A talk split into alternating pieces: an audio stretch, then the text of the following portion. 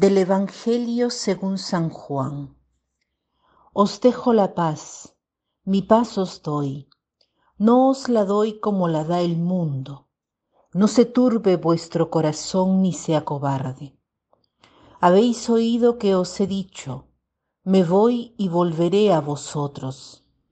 Si me amarais, os alegraríais de que me fuera al Padre, porque el Padre es más grande que yo. Y os lo digo ahora, antes de que suceda, para que cuando suceda creáis. Ya no hablaré muchas cosas con vosotros, porque llega el príncipe de este mundo. En mí no tiene ningún poder. Pero ha de saber el mundo que amo al Padre y que obro según el Padre me ha ordenado. Levantaos, vámonos de aquí. Hoy tenemos esta bellísima enseñanza sobre la paz. Sabemos que la paz es un don del, es un don del resucitado.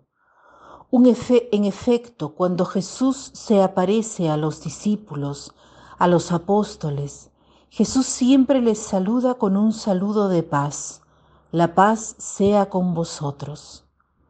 Jesús dice que la paz que Él dona es su paz, y no es la paz como la da el mundo. ¿En qué consiste la paz de Jesús? ¿Cuál es la paz que ofrece el mundo? Usualmente es un proceso muy simple. Estamos en una situación, las cosas van bien. En un cierto momento sucede algo, un inconveniente, un trauma, un problema de cualquier género entonces, ¿qué hacemos? Pensamos que para poder reconquistar la paz debemos eliminar el problema. Esto sucede frecuentemente con las relaciones. Una persona nos ha ofendido o nos ha hecho el mal. ¿Qué hacemos?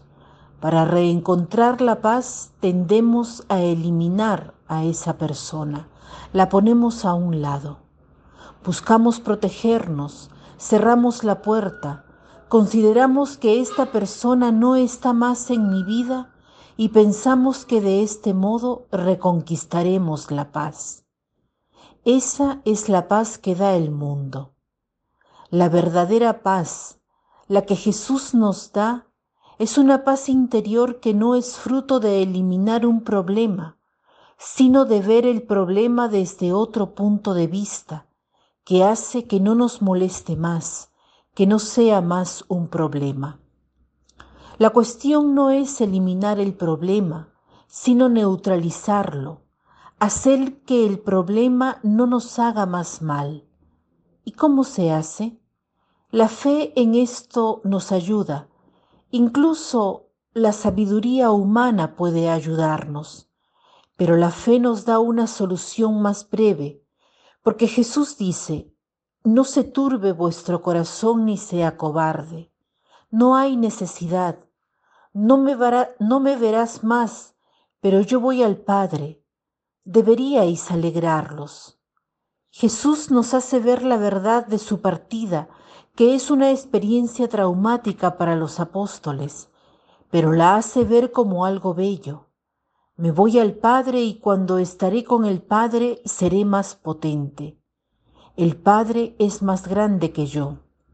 El príncipe del mundo no puede nada en contra mía. Jesús nos asegura y nos pide que en el momento en que estemos en la prueba, en la dificultad, en el problema, encontremos una fuente que nos dé seguridad.